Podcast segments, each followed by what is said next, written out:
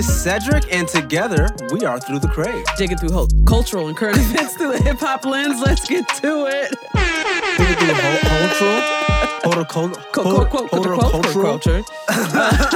And we're recording straight out of VSOP Studios. Bitch, Bitch. sound better. Ruin that intro. No, it's all good. And guys, please, if you if, if you like us, if you love us, if you hate us, I don't care. Go uh, join, subscribe, like, follow, comment. On Apple, Apple. Podcasts. You know, whatever podcast service you use, just let us know what you're feeling. rate and review on Apple Podcasts because that'll work. But anyway, um, there's some good shit going on today. Uh, we have a very, very special guest. Um, this man hails from Texas but lives in Denver, I believe. All right. Um, he's got his own podcast. what? Uh, yeah. um, he is an all around dope ass dude. Met him on Twitter. Uh, uh, really good interviewer, if I if if I may say so. you can say Um, so. Yeah. Yeah. I'm gonna, let's just go ahead and introduce him. Motherfucking Devin, no one cares. Podcast host, What? man. What's cracking? What's cracking? I appreciate y'all having me on, finally making this happen. I know, It's gonna be man. one of many. Oh, for sure. Hopefully, yes. Um, well, shit. I hear you're also at another podcaster's house right now, which is dope. Like we're just podcasting all around, just Right. sharing the love. You know what Oh I mean? yeah, you know, we out here. I mean, you know what I'm saying. I just, I, I got, I have a lot of uh, goals and ambitions for the podcast this year. I think 2019, I got really caught up in just content, and I kind of lost focus of the goal and the whole, the, what the tool of podcasting was supposed to be for me. Mm-hmm. So now this year I've been able to kind of restructure and re kind of center what the focus is going to be and start off fresh at the top of the year and really start going at it. So, you know, doing some collabs, doing some more traveling podcasts, you know, hoping to make my way to Chicago soon. Yes, So, uh, yeah. that's Awesome. dope. Yeah, that's great. I mean, why don't you, you know, give your podcast elevator pitch for our fans so they kind of know who you are, kind of what your podcast is all about.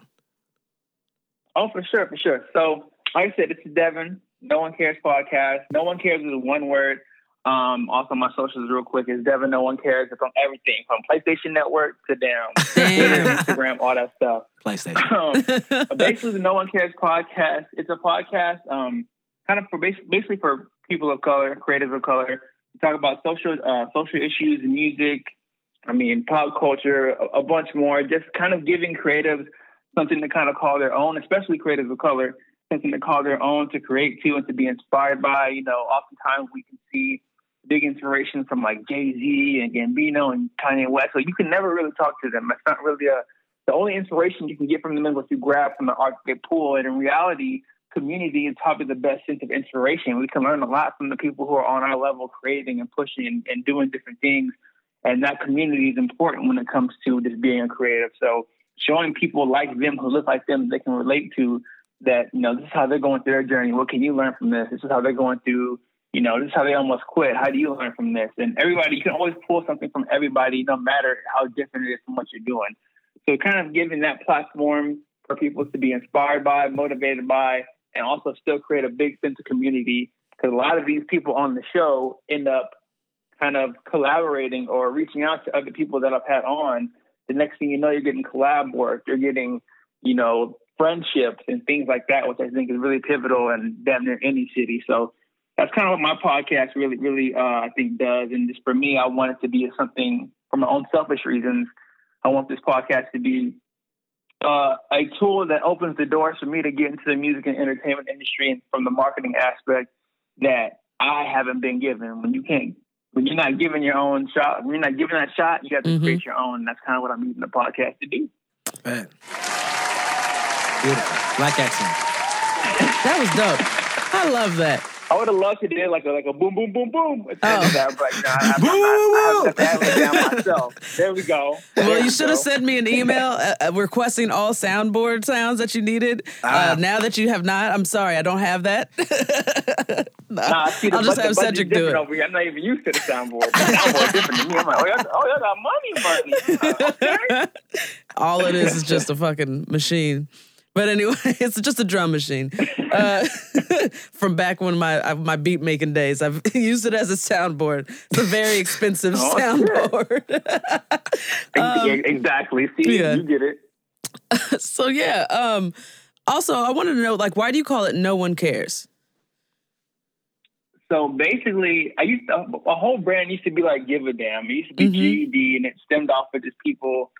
Um, you know, I think a lot of people who create, and, and no matter if you're running for, you know, a local official, if you're doing entrepreneurship things with clothing or making music, I feel like oftentimes a lot of people get uh, they hit that road bump to where Mhm. they feel like nobody cares about what they're doing. Like they feel like this, like why am I doing this? Nobody really cares at the end of the day. And a lot of Mhm. people will quit there. And so it was give a damn at first, but my social my social handle forever has been Devin No One Cares because when I was on Twitter, people just talk about whatever they want and they take it so serious and it's like in reality no one cares about Yep. that shit. Like what Talk you're saying doesn't about even it. matter. A You know I mean? So it's Yeah. Devin No One Cares. And so people would see it and be like, Oh, no one cares, no one cares. So then I just thought about it and was like, you know, oftentimes that's how we feel that we're not being cared about, but it's kind of like an oxymoron. You know, I'm creating no one cares, but I'm creating a bunch of people that y'all think no one cares about. Next thing you know, we care about each other because we were the ones that nobody cared about.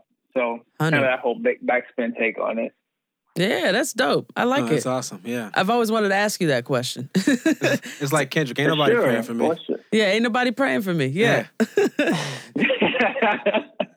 Uh no, I mean it's and it's it's so true, and, and I think it also speaks to you wanting to bring light to people of color, because you know, being a person of color and knowing a lot of people of color, you know, sometimes you feel like people don't care about us just in general. You know, like you feel like you just get forgotten and, and kind of tossed aside. So it is kind of cool that you're almost like poking fun at that and and saying no one cares, but actually you're bringing light to a lot of those things. So that's awesome. Um, what made you want to start with the podcast? I mean, I know you were talking about the marketing and you know, um, uplifting other people. So I mean, what what made you go the podcast route as opposed to you know everybody else is a rapper these days? So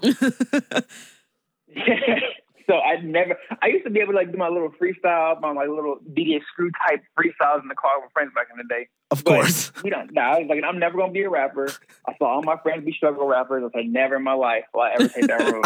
but I, I used to. Um, I used to, like I said, I used to be give a damn. When I was doing that, I just, I didn't know what I wanted to do in life. Really, I just knew the things and places that I enjoyed to be, and I was trying to figure that out, figure that out. So what I ended up doing was just creating, creating for the sake of creating to give myself some kind of peace that one day I'll figure it out. So I would like do, I would blog uh, about local music and artists and all that kind of stuff. I started doing a magazine. Like I would literally go on, what's that program? Adobe. I think it's Adobe, not Premiere. I don't know, InDesign. I'll go on Adobe you go. InDesign. I used to have a journalism background. I would literally make an entire like spreadsheet and hire my friends to go do all these photo shoots and make this whole magazine and all this stuff. And eventually I just stopped because like I'm creating for the sake of creating, but I don't know what the fuck I want to do. Can I curse? Mm. Yeah, I can curse, right? I'm Yeah, yeah. Fuck shit ass bitch. There you go. All right, now that's out the way. Um, but yeah, so and basically, so then, um, long story less long.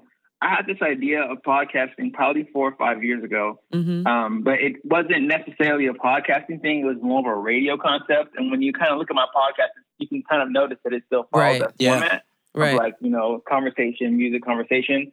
Um, music, yeah. because it was inspired by the fact that I used to love radio so much because you could really go to the radio for like dope music and not hear the same shit over and over or sometimes like back in the day. But now it's not, it's not about the music anymore. It's about the money and the revenue and it's a bunch of politics and all that kind of stuff. So during the mix of my blog, I did an interview with this uh, lady named Taylor Ray, and I tested the idea out of doing some kind of conversational piece. So we talked about love because a lot of her music is about love.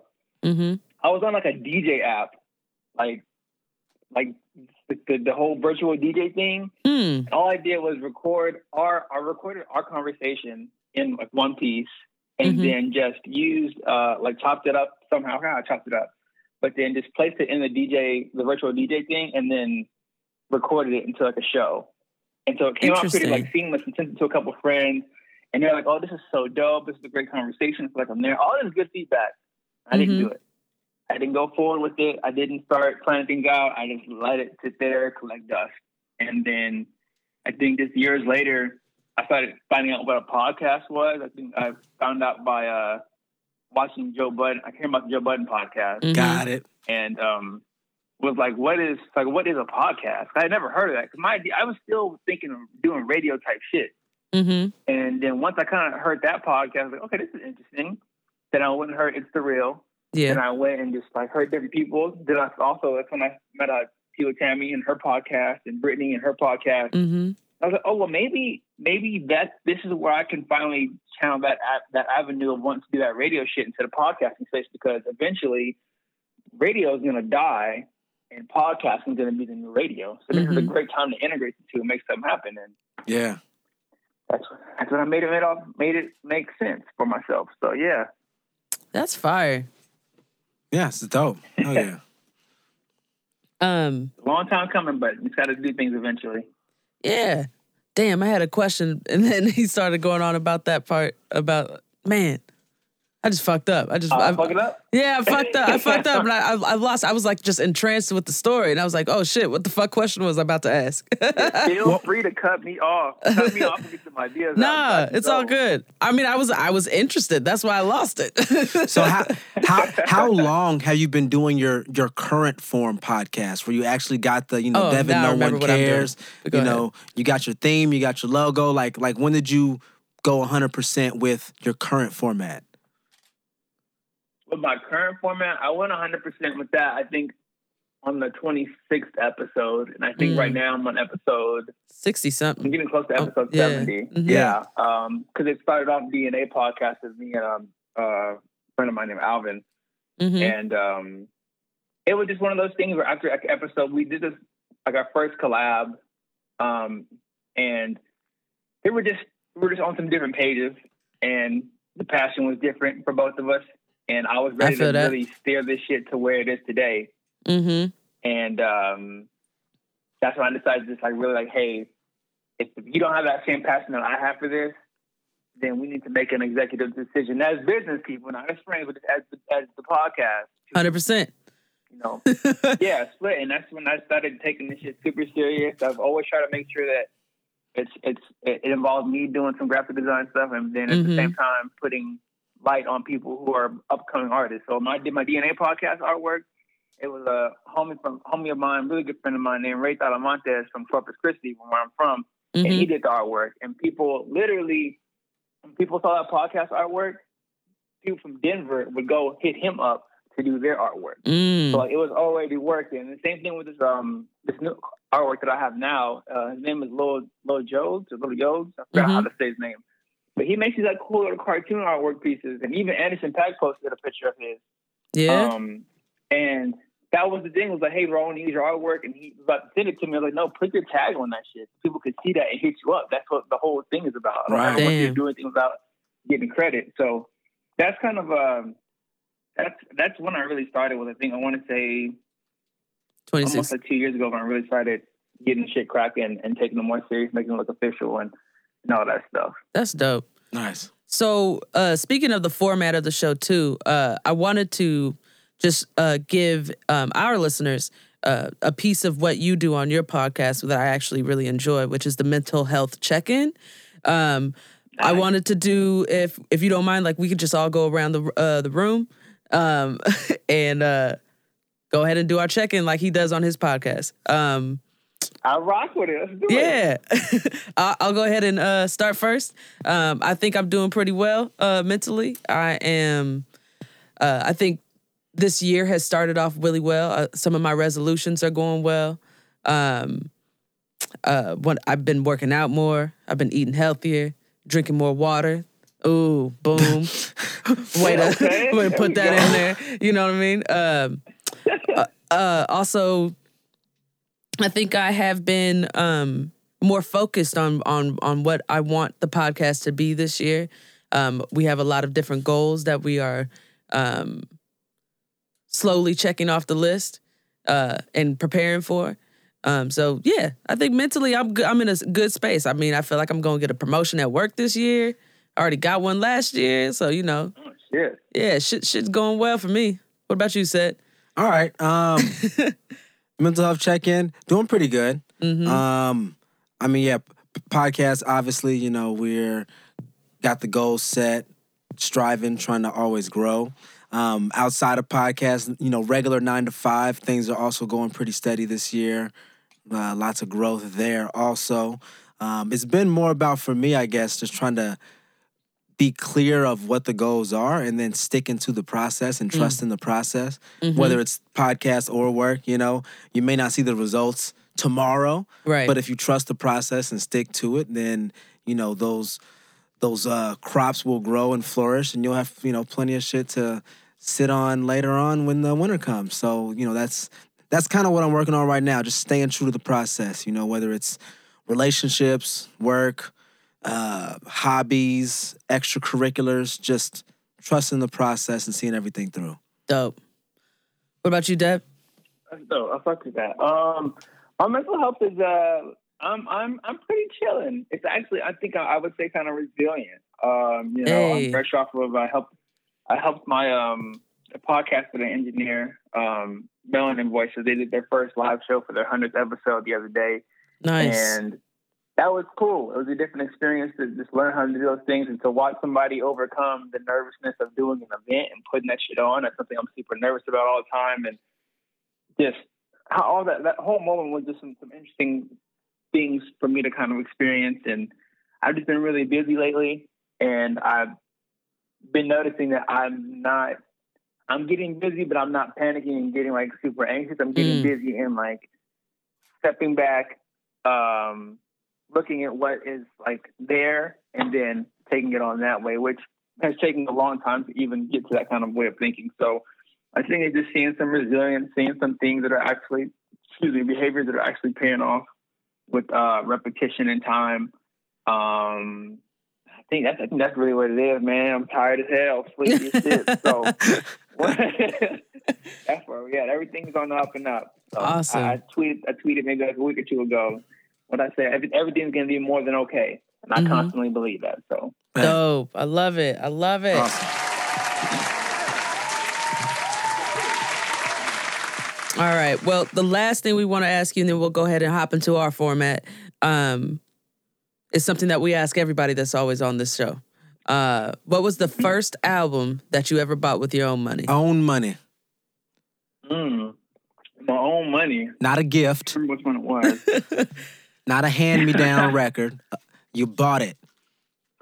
the first one I ever bought was at Walmart back when they used to sell like all the like the, the CDs and all that jazz because I couldn't buy uh, the parental advisory ones. I had to buy the no cursing ones. Even though like, I'm not, like I have a CD player and you're not gonna hear the music I'm listening to, so it shouldn't matter. But my parents, is- my parents are who they are, so I gotta get that version. But I think it was because my brother gave me kind of a college dropout, so I definitely bought the first CD I ever bought was the documentary. Oh, damn. from the Game. Nice. Interesting. Damn, that's good. That was Yeah. the first CD I ever bought. It was so weird. Me being from Texas, you would think that I would have bought like a, a Z-Ro tape or Paul Right, right, or right. BTK, But I really came up on on West Coast music heavy earlier. That was kind of like my first introduction into music uh, when it came to rap. Interesting. Uh, we always tell our our uh, interviewee what ours was. Um, mine was Ruff Ryders, Volume One. That that that oh, one. Shit. Yeah. it's it's interesting how, you know, like the first album tells you a lot about somebody's personality, I guess. what about you, They Seth? really do, honestly, especially at that time. yeah. My first was Busta Rhymes When Disaster Strikes. Mm. So it's it's weird because we Man. We are both from the West Coast and both of ours were definitely East Coast records. Right. So Interesting, right? That's so crazy. That's super crazy. Right. All right. Well, Busta Rhymes is a legend. I hope he drops an album this year. Busta. Buster, I don't know if I want to see that, hear that album. To be honest, Damn. I love you, Bust, but I mean, maybe. Who knows? I don't know. Prove me wrong, I mean, a little seven track EP, something small, you know. True. I mean, Crazy. want if it's a 14 hot seven. project from Busta. A hot seven. It's got to be a hot seven. Yeah. I don't need a lukewarm. I, I'm gonna need him to go through about a hundred tracks before he gives me Yes. that seven. Then. Damn, I'm trying to play him. That's another conversation for another day. I'm not trying to play. I'm just saying he hasn't released music in a long time, and you got to get back into that flow, and then you also got to find what your sound is in this in this era. So anyway, yes, conversation for another time. um, Cedric, I guess uh, it's another thing that uh, Devin says that. So oh, actually, let me just bring this up. The last episode that Devin listened to of ours, right? Um, he was yelling at me through the podcast because I couldn't get Drake's lyrics, right? So I want you to play the verse game with him because he thinks he's so good at this verse shit. Okay. Shit. Don't try, don't try picking no So like, just- super underground artist. No, no, no, no. So Devin, one thing I always try to do is tie in the verse somehow to what the fuck we talking about on the episode. Don't give him no hints. What the fuck? I'm, I'm, well, uh, if you listen, you figure that out. You should know that already. But it's always a tie-in. All right, so it's never gonna come out of left or right field. It's gonna come right down the center. All right, so All right. Well, I guess we should probably get ready for this verse because here we go. All right, let's get ready for the verse.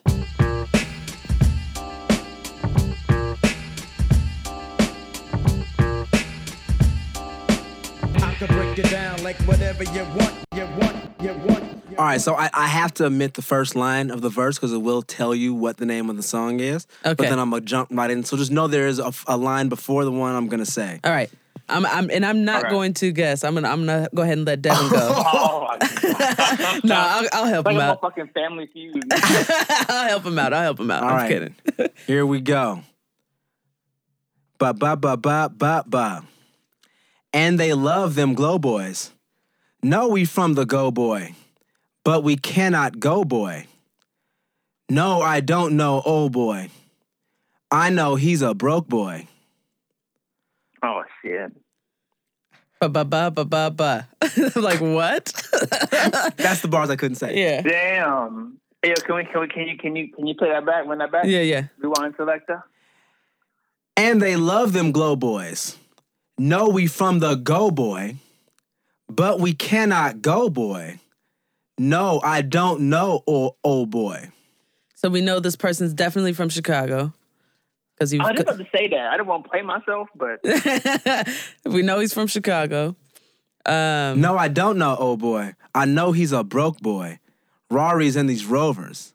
Convertible Lambos, boy. he said Chief Keef.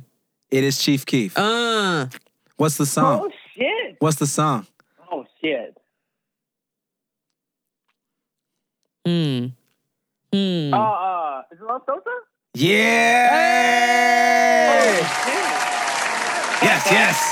Uh, he, he got you though. He got he it. got it. He got it. He got it. Yeah. So So you you- do it, Tressie, you feel me? Uh, Watch it. no, no, no. Somebody cut off his mic. Cut off his mic. You Talk- I know. I'm about to say I'm talking about somebody cut off his mic. It's me. And he got it, just like he said he would. Oh yes, he God. did. Hey, it's all good. Good job. Good job, He got my nervous friend. for a second, but it's all good. I did honest. I was sweating. I was like, what the fuck? It's like, oh shit. It's hard when you're on the spot. You're like, oh shit, I know Yeah. that, but do I know that? Mm-hmm. all that? right. sad part when I first heard that, I was thinking Young Thug. I was like, what am I thinking Young Thug for? But yeah. Eh, I mean, yeah, Young Thug and We From the Go Boy. That that is. I mean, I understand, but I don't. Uh, yeah, yeah. Cool. All right, cool. Um, let's go ahead and get into this trend of music. Um, what's right now? I believe the top three on the Billboard. The last time I checked was Roddy Ricch, The Box. Um, Again, um, Drake and Future, Life is Good, and then Post Malone, Circles. Nobody cares about him though.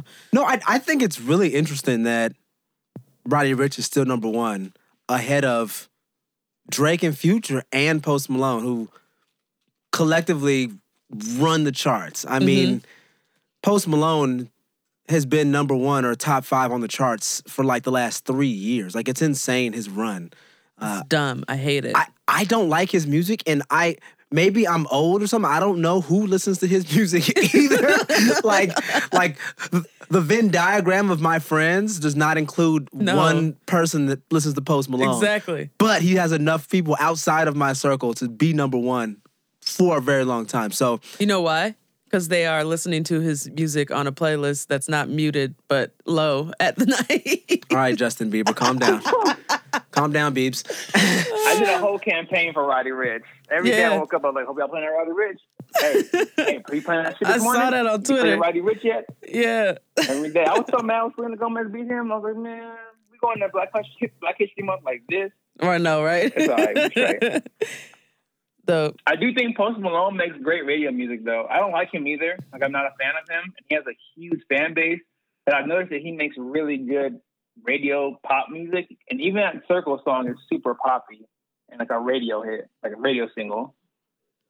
I guess. No, it is, but I think the problem I have with him is he he sounds like his sound is as if he was made in a factory. Like it was like, let's make a pop hip hop factory sounding song, and he just happened to be the artist that it stick is stuck with. Like I don't, I don't feel the music he makes is super authentic to who he is.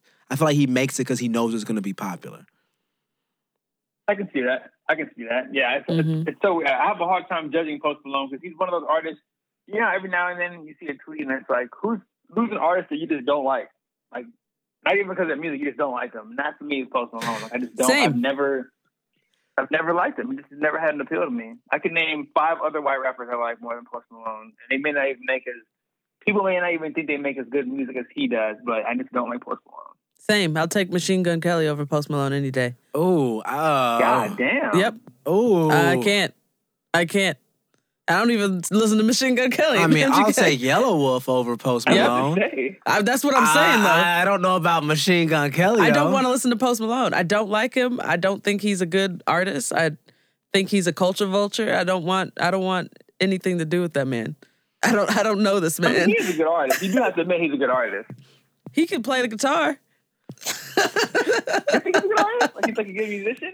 Even though we don't like him, but like from what he's done career wise, you think that would? I don't know if that's by his musician? design or by something else. I don't believe That's it. true. You know? He needs more people. Yeah, I Ah, don't yeah, believe him. He needs more people. He's got all the people on the charts. So For real. Right. I'm like, all right. yeah. All right, cool. Okay, well, let's go ahead. For y'all, though. Yeah, go ahead. That, that'll quick. Um, have y'all talked about the Drake and Future song? We talked about it Like, last A little bit last yeah. cast. A Mhm. bit, yeah. What's up? What you want to say? Okay. Let me ask y'all a question. So I think Drake's verse was I think Drake's part was the best. Future's part to me wasn't that impressive. Right. I've been meeting people who hear Future's music and hear the pain that people have been talking about and the toxicity. And I, I hear the toxicity for sure. But for some reason, whenever I hear Future, I don't hear, I hear the pain, but I don't believe none of it. And I have no sympathy for him. Should I feel bad? No, that is my exact sentiment. Me and you are on the same wavelength. Um, She literally talked about this for a, a minute last week, but Yeah. yeah. go ahead and I don't. Um, the only thing that I could I ever really commend Future on musically is that he does things in different ways. Um, and a lot of these people out here are clones of who Future is. Like a lot of the the like SoundCloud-ish rappers to me are clones of him. But some of the things that Future does, like Future does not speak to me. Like I don't hear like when when you when you just said like people say that he they hear his pain. I don't see where they hear pain because Mm-hmm.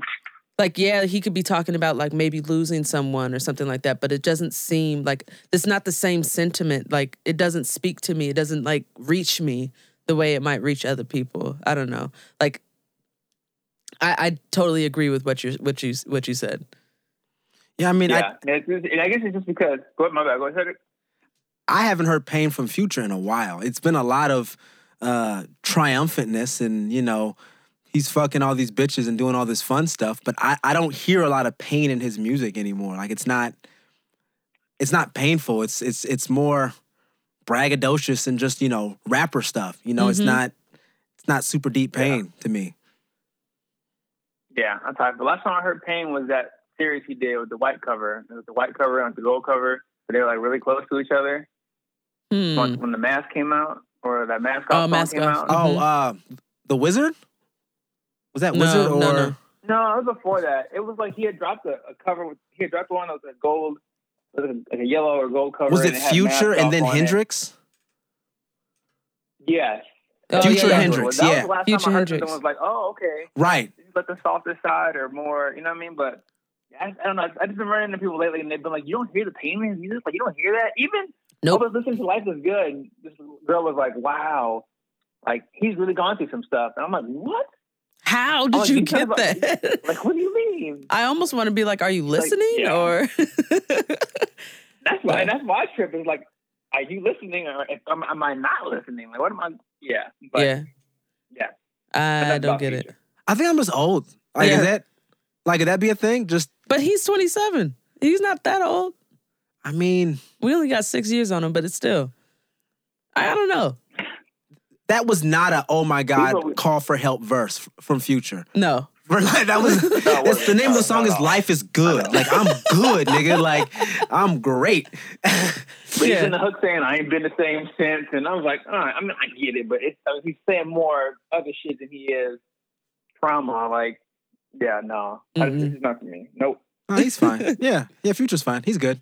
Well, let's go ahead and get into this hip hop cafe because I know somebody that does sound like they've got some pain. and that motherfucker's name is Mick Jenkins. uh, let's go ahead and play this whack ass beat. Give me a second. oh, shit. I should have this queued up. Here we go. It's so slow. I'm gonna stop it right now. That that was horrible. Yeah. That's That how we shit get reminds into. me of Grand Theft Auto San Andreas. That's Wow. hilarious. Oh, that was our old Hey, hip hop but that was a cafe. classic game. Yeah, Think sure, about it, it's a classic game. true, true. Um, that's funny. Um, the reason why it's that tempo is because the other beat, the beat for uh, the verse, has to be that tempo. Or it sounds weird. Oh, you, I Yeah, see. and it's you know it's all in the same project. but Ah. anyway, that's funny. Uh, let's go ahead and get into this hip hop cafe. All right, so today we will be talking about Mick Jenkins Mick. and his project called The Circus. Um, let's go ahead and give him a round of applause. Because he's getting talked about on one of the best hop, hip hop podcasts out here, Through the Crate.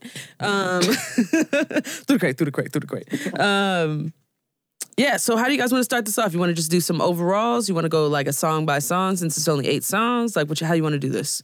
Let's just start with some overall thoughts. All right, cool. Um, overall thoughts. I'll go ahead and start. My overall thought was that this is a very different project that I've um, heard from Mick in a while. Um, if I want to go back to the last album that we officially reviewed on uh, our podcast, which was the healing component, a- and then I come up to and I go from that and uh, album to uh, what was it? Pieces of a Man Yep. and then to this now, right? There's only three in between. Um, you can hear that he is uh like this one's a different sound for him. He's normally very um experimental, very um he's got like that neo soul to him because you know like one of his favorite artists is uh, Jill Scott. Um and if you listen to this project, he's he's kind of saying I could do what y'all do, but in a better way kind of thing. Um I just I just hear like he's he's using more like punchy drums and and more and like more just uh more loops instead of like very musical beats. So like the the sonic the the soundscape is different. Um but the the content isn't, which is what I love. Um I cuz he's always been been uh talking about just a lot of just just all the real shit that you know we as black people go through um he's always been um you know preaching that same element water uh Right. So I, I was pleasantly surprised by this one i think this one was uh easily digest, e- easy to digest. Uh, eight songs, an easy listen. I don't think I had to skip one. Uh, overall project, I thought this was dope. Um, yeah. What do you think, Dev? Me? Yeah. Dev and said kind of sound uh, the I- same. My bad. It does, you know what I'm saying? I was like, uh, uh, honestly, I thought this was a dope album. Um, Mhm. I think the last project he had was uh, what was it called? We just we just fucking said it. Uh, Pieces of a man. not the healing component. Pieces of Man. Yeah. Um, but I think because in between the gap of Pieces of a Man and the healing component, didn't he drop like two like, little small mixtape projects, like something more anxious and something? Yeah, like two little projects I didn't listen to in between. But He to me, the did. I totally felt Yeah. reminiscent of every like styles that he's done before.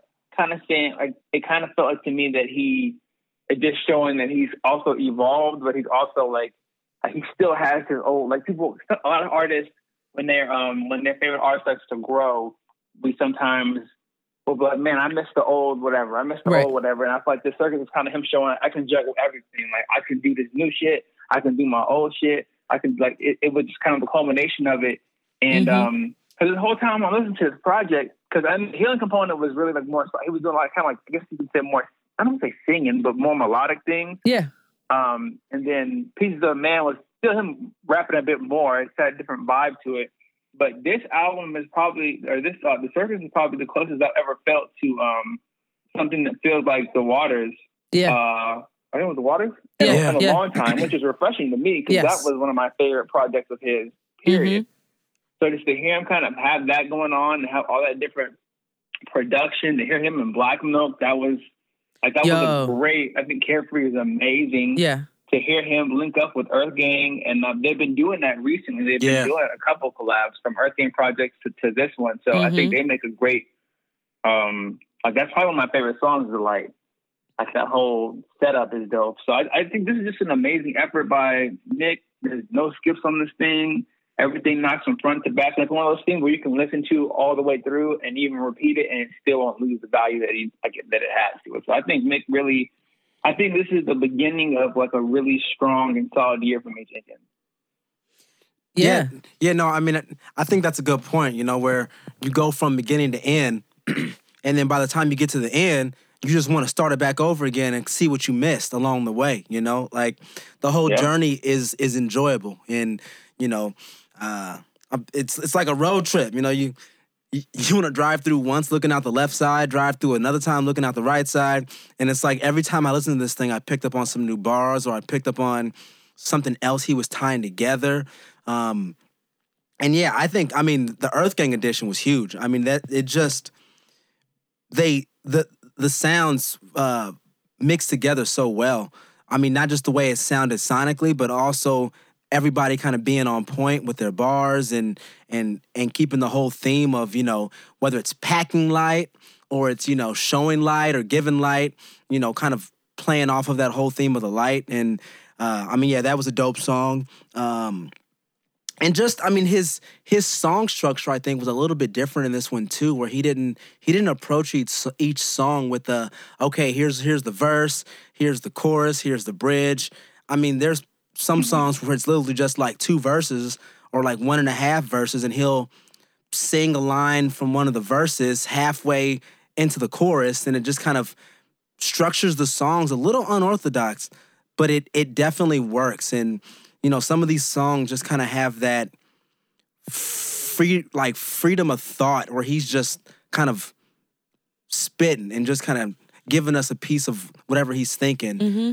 without being super focused on it has to fit into this perfect box or the song structure has to be perfectly this way which I think is really refreshing and and that's how I like my rap that's how I like my hip hop where it's just like raw 100%, yeah. and it's just you know unrefined give me that you know raw brown sugar. I don't need that that like white shit. You know what I mean? I need that that raw straight from the sugar cane. So that's that's kind of how I felt about this project. And I mean, it was just bars on top of bars on top of bars. And Yeah, I, I mean, speaking if we go from the first track, same old. I like like just speaking about what you were just saying, um, like giving you like the bars and the substance, but not doing too much or taking too much away. Yeah. Um, one of those lines, it's it's not the Peter Parker face, but niggas eyes wide. I wouldn't call it the Spidey sense, but it's just the sticky fingers. Like all of that, like just just fleshing out a full bar and squeezing every ounce of the concept out without uh, overdoing it. It's it's amazing how he has the ability to do that. effortlessly too. Yes, effortlessly. Effortlessly, like Yeah. it sounds so. It sounds like he doesn't do a bunch of takes. Like, that's how effortlessly it sounds like Right. when you rap. It Right. makes it happen. I mean, yeah, and and Also, my bad. Also, I don't. I, I do not want this to go understated. I know he did a different. He had different production throughout the entire project. Yeah. To open up your track with the Hit Boy production, like Mhm. that can't be understated. Hit Boy is one of the best producers of our Of our generation. yes. That's why sometimes doesn't get a lot of the credit he deserves. So for Yeah. me, I don't, I don't think I've ever heard a Mick and Hit Boy collab. So to hear that collaboration and hear those two link up from Mhm. Chicago to the West Coast and to make something like that to open up a track was just I really hope they have more in the works going going forward in the future for sure. Definitely. One uh, critique I'll give about that first track, though, is that it was mixed very poorly. If you go from that song to Carefree, you can even tell the loudness is horrible. Like, um, Yeah. uh, what's his face? His his his uh, mixed voice sits back in the mix. The bass is very forward. Um, it, there's just it's it's not a very good um, like it's it's it's almost it's unfortunate because it's such a good song. It's such a good intro. Like the what he's saying throughout that whole song too is just amazing, and the fact that uh, you have to I have to like turn my my headphones down every time I listen to this after that first song is kind of annoying. I know it's like a first world problem, but but like you are a, a professional artist and and uh I just it almost makes me think like this was a, a last minute throw on to the project because it was so fire they had to get it on there and uh kind of rush that one. So that's that's one of my critiques for that though.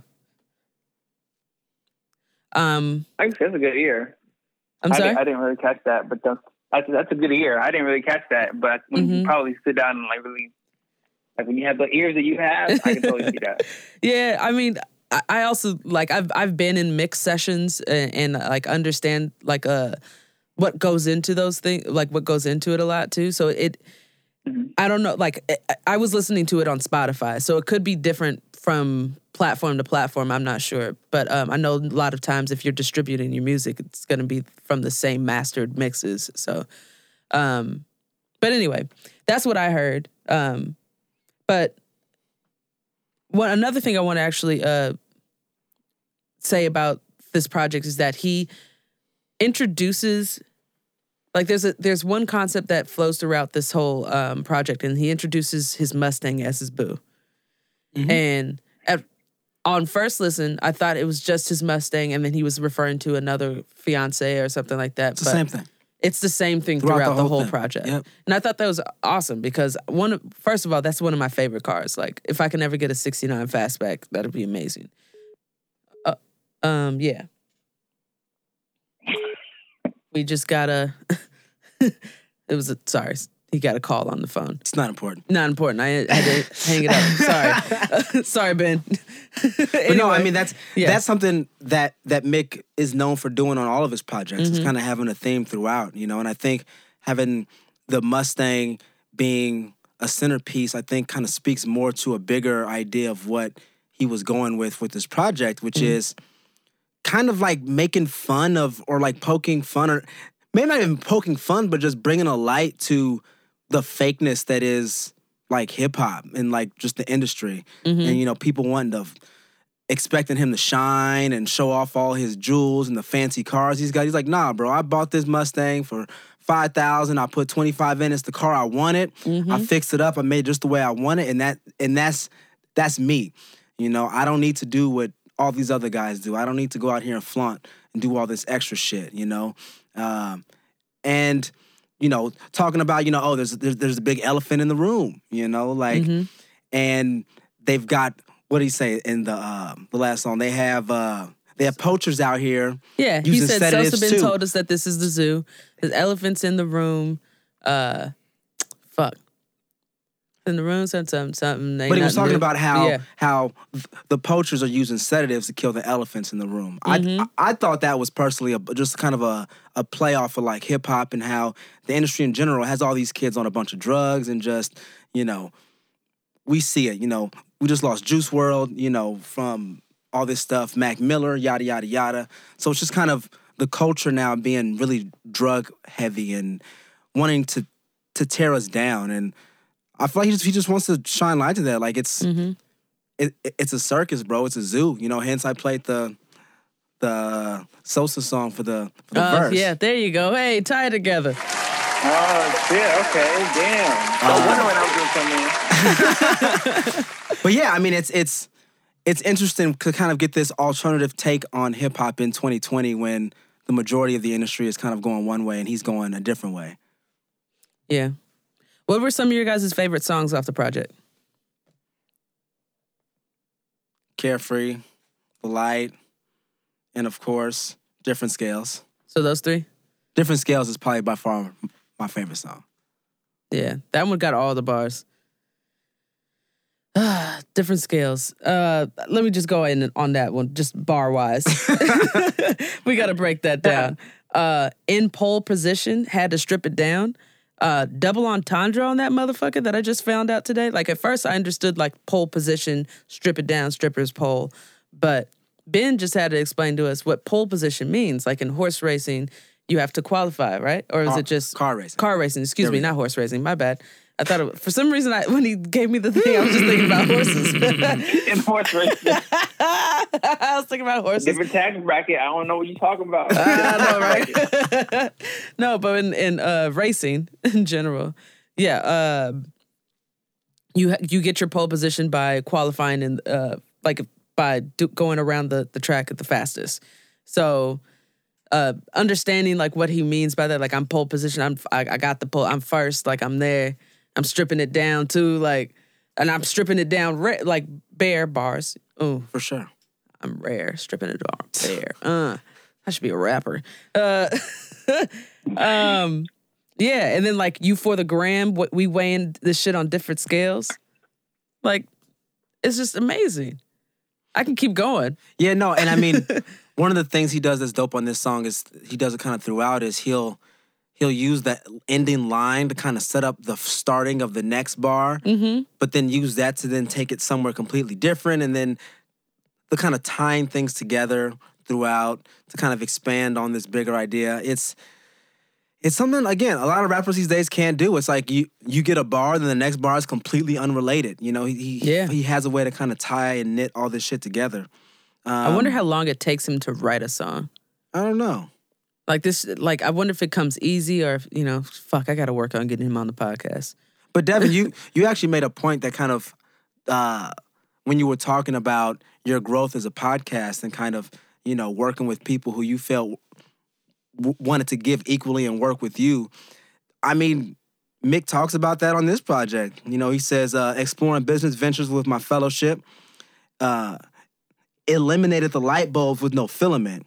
You ain't in my circle if we not intimate on some level. You know, so it's like, I mean, it's again like He a knows. double triple entendre. He's he just had a song with Earth Gang, the only feature on the album called "The Light," right? So he's sharing the light with people who do have a filament, right? Because the name of the song was "Light," um, and it's just it's just saying that you really should not be hanging out with people who aren't going to build you up or who aren't going to, you know, at least let you be yourself. So I mean, yeah, it was just bar after bar on that. And going back to that Earth Gang thing, Spillage Village, I'm more Capadonna. right. You know what I mean? Like he's understanding that like he's kind of like an uh, honorary me- member of Spillage Village since they're on tour right now and all that shit. But yeah, For sure. Yeah. dope. Dev, what was your favorite songs? Man, my I, honestly, my favorite songs. Let me, let me pull it back up this album real quick. The fa- my favorite song is "Carefree," just because.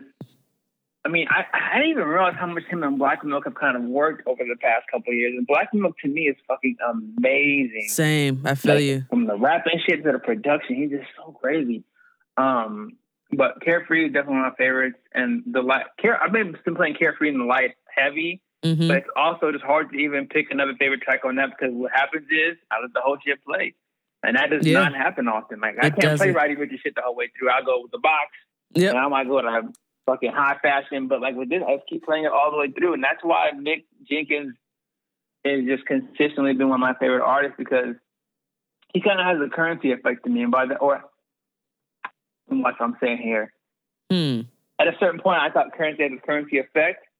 Um, and that effect was basically just consistently making what you want, making your music, and it just always being good. Mhm. Like Pilot Talk, even the mixtapes that he did, like they're just always good and they always deliver, but they all weren't the exact same and all that kind of stuff. I thought with Mick Jenkins, he's been doing different stuff, but not experimenting so far right or left to where you just feel like he's too far gone Hmm. and it's just like this this this album again is just kind of I don't know, it's nostalgic in a sense, but it's also just like damn, he like he has another level to him, like that just Yeah. didn't even catch. So it's carefree in the light, and the light is just because Earth. When I think of Mick Jenkins style of rapping, I don't think of any other artists who have that delivery, that that that punchline, that attention to to to lyricism the way he does. I mean, when I do, it's like the greatest, like Kendrick and, and Ab-Soul and shit like that. But yeah.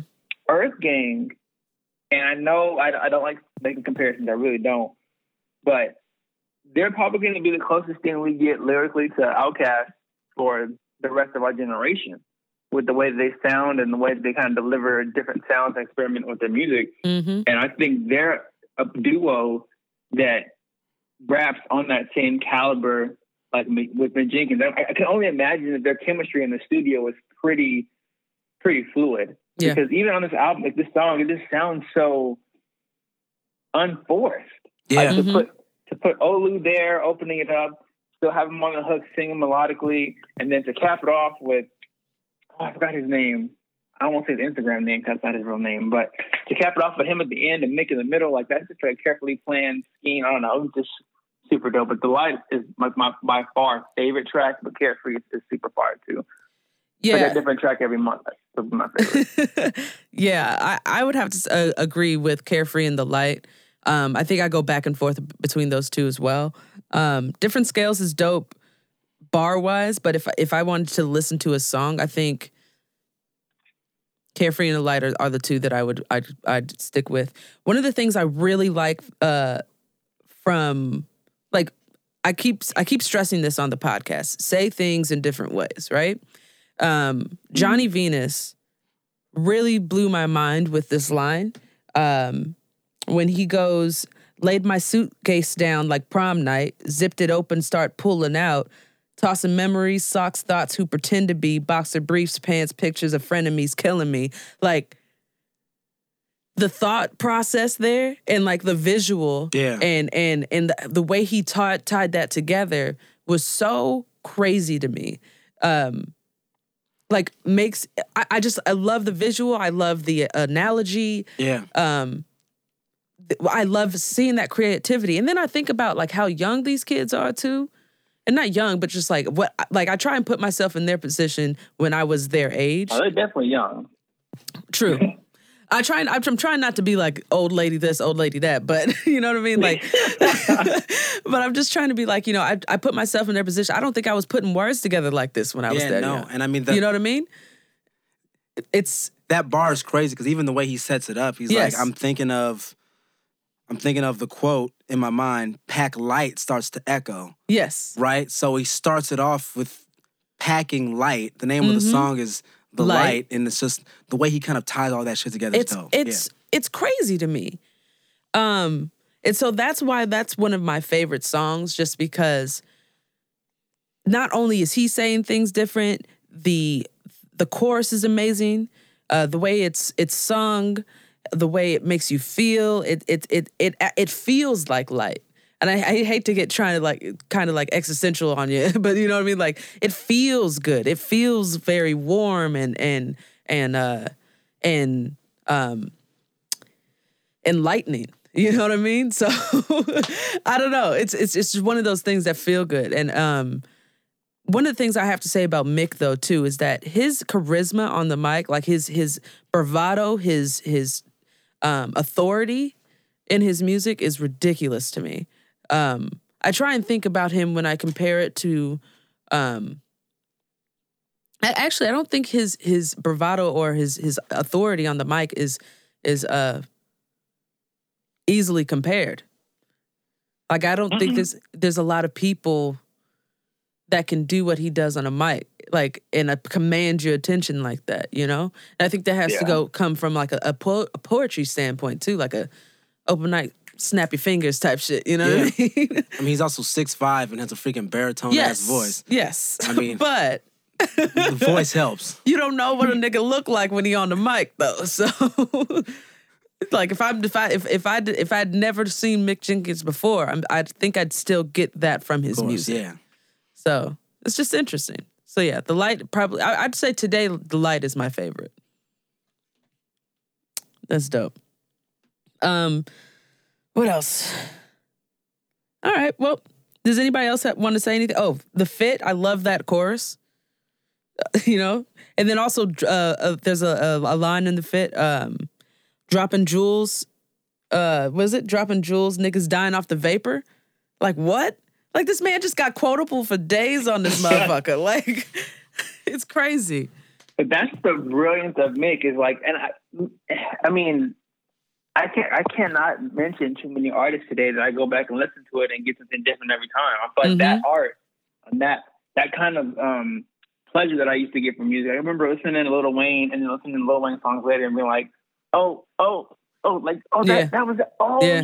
Shit, or like with Lupe Fiasco, especially with Lupe Fiasco. Yes. Um, but with Mick, I feel like I've been doing this, this whole project. Like hmm me and you were talking about it, and I was like, he says bitch a lot, and I was like, Yep. that just my, my ears? Like, what's going on? You're like, he's talking about his car, and I went back and Mhm. listened to it and was like, oh, he really is. It's just like a play on words, and he just, and I'm now I'm listening to it deeper, with, like different ears and Yep. catching different things, and it's, it's like an unforgotten art. It's like a forgotten art Yes. that It is. people don't always use, but it's good that it's that way because everybody can't do that shit. Like that's the thing that you can't water down. It's almost like like like a jujitsu or some kind of like black belt. You can't like the shit isn't overnight. You can't carbon copy this. You got to work for it. Definitely. Yeah. Unique words is one of those things that kind of got lost. You know, Yeah. using those unique words. Yeah. So, um, some of the greats have higher unique words per per line. So, Mick is definitely one of those guys. Love For it. sure. All right. Well, that was the Hip Hop Cafe. Unless anybody had something else they wanted to say. Loved it. Loved it. uh, damn. All right. Well, let's go ahead and hop into this uh news shit because we about to be running a little bit long. But uh, it's almost an hour on this motherfucker. Uh, Let's run through some shit. let's run through Um, it. you know, some important things happened this this past week and a half. They did, did they? Um, Eminem dropped a surprise album. Boo. I'm just kidding. Uh, Damn. Damn. Damn. uh, he doesn't get any Also, it's like, respect. Yo. Well, you know what? Then this this quote is for you. um, old man Ebro. If you guys Uh-huh. don't know who that is, Hot, Hot 97. 97. Oh, thanks. Echo, echo, echo bars. All right. Um, he had a tweet that was extremely controversial. Um, the tweet is Eminem treats rap how black folks have had to treat life. Be five times better, work five times harder than everyone, and still not necessarily get respect. Go. Go. Yeah, what do you What do you mean? No. Yeah, I don't know who wants to start. I was like, what do you mean go? We got somebody on the phone. You have to like direct the attention, man. Whoever wants to go first, please somebody tear this man a new one, cause I'll have my piece in a second. Tressie, what do you think? No, don't go to me because you already know what I think. Dev, I'm going to you. Let's pass it right, over. I'll, I'll with it. So when this it's still on my lap. Um, so basically, when I when I saw this tweet, at first I didn't think too much of it because Ebro's always saying some shit like this. Right. Ebro's always oh, every like once a month he'll say a tweet that just like turns up the fucking Twitter world when it comes to hip hop all the time, all the time. Mhm. And when I saw this, at first I just glanced by it and was like, no, like no, whatever. But I'm, I'm just looking at it, and to me, it's just this new generation doesn't really have any respect for Eminem, and that's fine. That's okay because they didn't grow. Like, Hip hop has totally changed. It's a big shift and big change from when we grew up with Eminem and what that sounded like to what Mhm. Eminem was like today. Like Eminem does not, will not, and cannot fit in this generation of, of music today. Like he, it's like he, he just can't. He Right. just can't. And I thought that's something he also can't accept. I Mhm. think this album is probably the closest that we've got to maybe him finding sounds and finding ways to make himself sound um, relevant in today's generation. hmm But I'm like, I, even when I first started the project, I was like, man, are we back with this slashing shit again? again? Like, Right. yo, like, I, you know what I mean? And so when, when he's like Eminem treats rap how black folks, first of all, I thought it was a, an EO comparison because it's like Eminem is also white. He's also afforded a privilege that a lot of he's white privilege. Like he's Yeah. afforded that that pleasure to be a white artist and have damn near all the backing he wants. You know what I Mhm. mean? Like he's afforded a lot, and he came in when he came into the game. Though his road might have been hard, he was with Dre, which is one of the biggest people at the time, and like his shit just took off. Right. You know what I mean? Like I'm not saying he didn't have to work hard, but the way people have to work today to make success and to, to even to be on his level is going to be a lot harder than it was when Eminem came up. And black folks, like no matter how hard we fucking work, yes, of course, we still don't necessarily get the respect that we deserve. But Eminem is fighting for respect that he doesn't even fucking need. He doesn't even need this respect. What does he? What does he want? Like, he doesn't even need the shit. He just he always finds a way to complain for the people who don't like his shit, and he's such a critic of like that stuff. Like Wale in the sense, like Wale is an Mm. amazing artist, but he always Mm. wants the approval of people who don't want to Mm. give him, you know, some kind of approval. It's like stop trying to find peace in people who don't give that to you, who aren't going to give that to you. Like you can't do it. And Eminem continuously does that. He's continuously sensitive. Like it's just ridiculous. That's why I, I, I appreciate Royce da 5'9" so much more than I used to because even though people don't give him the respect that he deserves and he's a legend in his own right, he's still like, yo, I'm gonna go make the music that I'm gonna make and have the impact within my community whether y'all see it or not. Right. And Eminem, I feel like is always trying to be like, oh, I think I can't do that shit. Watch me. I think I can't do that shit. Watch me. And it's just like, Emin, I think Eminem also can't accept the fact that he is not. He's not aging well now. Yeah. Like Jay Z aged well. I- I was just gonna say music, that. Like, he put it out, and he's just not aging well. I think he's just having a hard time, and I think it's just like an ego thing. And I, I don't think he has the right people around him to Mhm. relay that message to him. And I mean, Yeah. I can't blame you. How can you tell an icon that hmm you're not cool no more? Right. I was So just gonna. Know Ego was a little off. Yeah, I, I was just gonna say that like I think M is mad that he's not Jay Z because I think he like Yeah. it, it's it's a it, I almost feel like he thinks that he should be like a direct parallel to him, but he's not. You know, he doesn't make good music anymore. I, I completely agree with your sentiment in regards to, uh, you know, his his uh music is not for this generation you ha- he has the lyrical ability. I love that that's still that muscle is still sharp. That that that he his that pen is still sharp. But like I mean, I listened to like maybe the first few songs on that album and it was not bad. Like that song with Young and MA was was dope actually. But then Yeah. you give me a fucking song with Ed Sheeran and this shit sounds like what white people do with hip hop, and that's not good.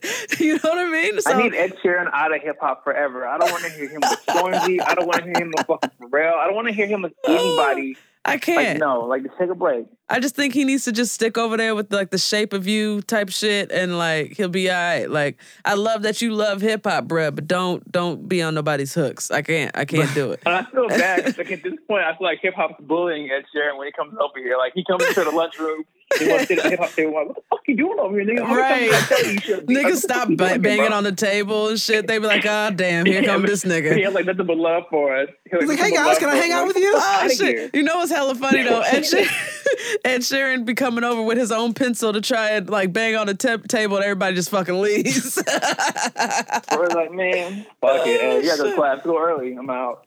Oh, or it could be like what did what did Ed, Ed Sheeran do for that one award show where he had like everything and he he was just doing like a looper thing. Oh, yeah. he built up his whole thing. Yeah. Ed Sheeran comes over to the lunch table with that shit and niggas is just like, man, nigga, like, come on, Only yeah. gotta fuck something up. Only gotta fuck right? something up. But I feel like we're all forgetting something here. yeah, Uh, Eminem didn't make these comments. Ebro did. So Mm. True. Eminem never Yeah. said he wasn't getting respect. Right. Ebro, who's a grown ass fucking man who's lived through all the generations of hip hop. yeah. in he's this seen industry. Mm-hmm. the Jay Z's, he's seen the Biggies, he's seen the Roddy Ricches, he's seen it all. Like I don't know why he would think hip hop didn't respect Eminem. I don't, and Right? that's the thing. because it's his job. It's his job. That's what he's supposed to do. He's supposed to say something culturally relevant, but also shocking enough to cause attention and stir things up back to him and his brand so that people can tune into him the next morning or tune into his show. So Oh, for sure. that's, that's how I Right. thought about it. That- yeah, that's sure. why they call him E Troll. But You also got to be careful with these, you know, comparing things to black people. yes, You just, you just gotta especially in be- this time. You just gotta be really careful about Hero those things. especially. Yeah, Mhm. it's it's like uh you know, I'm I'm about to get just slightly p- political here Yeah, for a yeah, second. Um somebody brought up something that, that Bernie Sanders said from like the, the 70s where he he compared workers' rights to slavery. And it Right. wasn't slavery. It was wage slavery. Right. Or- No, yeah, it sorry, was it was it was slavery. He Okay. was he he was saying that, you know, these big these big companies were treating their workers like slaves because they didn't have an option to move, you know, Oh. they they had to work for them for these shitty wages, yada Mhm. yada yada. And people were giving him shit for that because you're you're comparing two things that aren't quite exactly the same. You're kind of making one thing look less than the other. It's kind of the same thing what Ebro's doing. It's like Mm-hmm. Yeah. no, if, as a black man going through life, yes, I do have to be five times better and work five times harder because there's powerful systems built for hundreds of years in place to make that difficult for Mm-hmm. me. There's no black people overlooking hip hop that are like, you know what, Eminem, I'm gonna make it as hard as possibly I can for you Right. to be successful in this industry. They're not just ma- mashing a button saying, make this hard for Eminem. Right. You know. There's not been a huge campaign for us to just be like, you know what, fuck all white rappers. Right. Like, the executives are white. The only person that's doing that, the only the person fuck, that's man? saying like uh, bash Eminem is Lord Jamar. Like, Yeah. that's the only nigga that's going out here saying like this nigga's trash and he's a, a guest in hip hop. Like, I, I to be honest, Eminem has earned his spot in hip hop. He's lyrically, he. I don't think anybody doesn't respect him. We just don't want to hear his music, Yeah. and that was where that's where Yeah. Ebro went wrong. He He's shouldn't have said anything about respect because it's not. I, nobody. No, there's no question about the respect. right. There's no question. So Zero. sorry, Ebro, you lose. Good day, sir. All right, well let's let's end this one on like a fun note. Do you guys want to end on a fun note? Yes. All right, let's end on a fun note. Well, it's, it's kind of fun and kind of sad at the same time, but Okay. um, a black man had the cops called on him at a bank while How's trying to deposit a racial How does it make this fun? discrimination settlement check. okay. So there was a man, uh, we'll call him Mr. Thomas from Detroit. Okay. He was a former employee for Enterprise Rent a Car. Mhm. He was part of a lawsuit that was stemmed from discrimination in the workplace. Mm-hmm. Um, he won his suit, so his lawyer gave him some checks to cash, and he went to cash them at his his The local bank. Mm-hmm. The bank didn't believe him. The teller said, "Hold on, let me get my manager." The Mhm. manager said, "Hold on, the person who verifies checks isn't here. We have to wait for him to come back." He said, "Okay, I'll wait. You Mhm. know, no worries." Uh, they said, "Oh, uh, well, actually, the person's not here. You know, we need more proof, or, or, or we're gonna call the cops." He's like, "Okay." His lawyer called, verified all the documents. The cops ended up coming. The cops talked to his lawyer, and the bank pretty much told him, "Well, how do we know that that's you're actually your lawyer?" What? Nigga. So this is what this man did. He said, "Okay, you know what? Actually, he, he was quoted as saying, um, I, I didn't want to become another name on the news, so I Mhm. stayed calm when the cops Mhm. were there. I didn't raise my voice, but I also felt like this is my money and my money needs to represent me. Yeah. So they said, okay, you won't take my checks. He withdrew all of his money, closed his account, went across the street to Chase, Mm. where he had access to all of his funds the very next day. Damn. Shout out Chase. Shout out Hey. Chase. so uh, let's just say he might be going back to Chase in a few more months with another discrimination check to deposit right. after this incident. So that's just ridiculous to me. Like all of that. Like first of all, because I used to work at a bank. So what do you mean the person who verifies checks? Are you fucking kidding me, nigga? The teller should be able to verify a check. You're not supposed to ch- cash a I'm check. about to say, isn't that, like you're supposed you gotta know what you gotta know where the where the routing number is. You Right. gotta look for the things like there's Right. things that you can look for. Uh, most checks ha- kind of have like a um Watermark. a watermark of some Yeah. sort. You can you could even call the bank that the check is drawn on Yeah. to verify that funds are in that motherfucking account. Right. Yeah. So as a t- like who you talking about?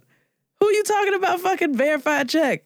I'd have slapped the shit out of your ass. See, if I was the motherfucker, I probably would have been a name. you would have been a name I on the probably would have been a name. He, that's a better man than me. so 30 year old woman found dead at TCF Bank trying to deposit a fraudulent check. video surve- surveillance shows her slapping the shit out of this teller.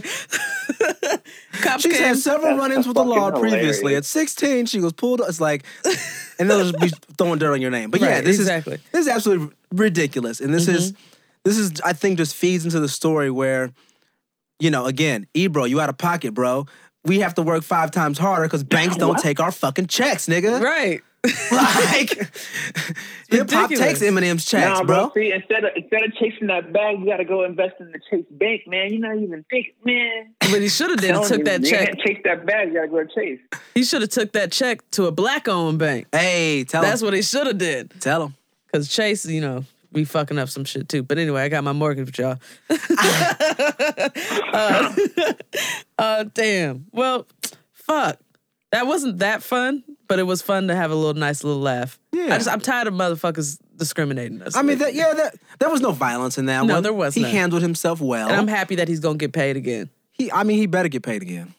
He, I mean, And if you have a TCF bank account, take it out. yeah, take take Cash that shit out. First of all, why?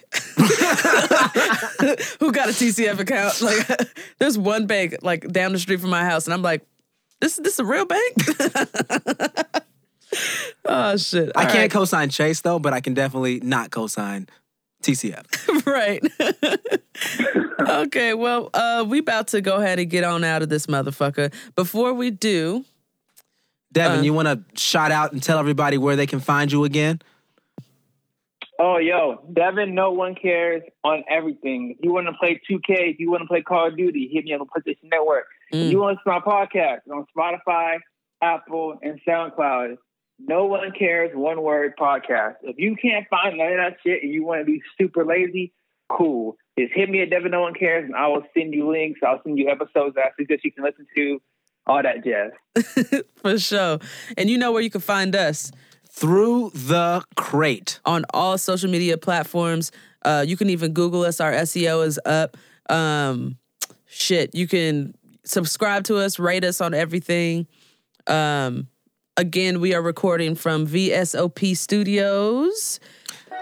Um, Thanks again, Devin. Thanks. Yeah, you know what? Shout out to Devin, man. Shout out to that motherfucker coming through, giving us some, you know, great content. Uh, shit.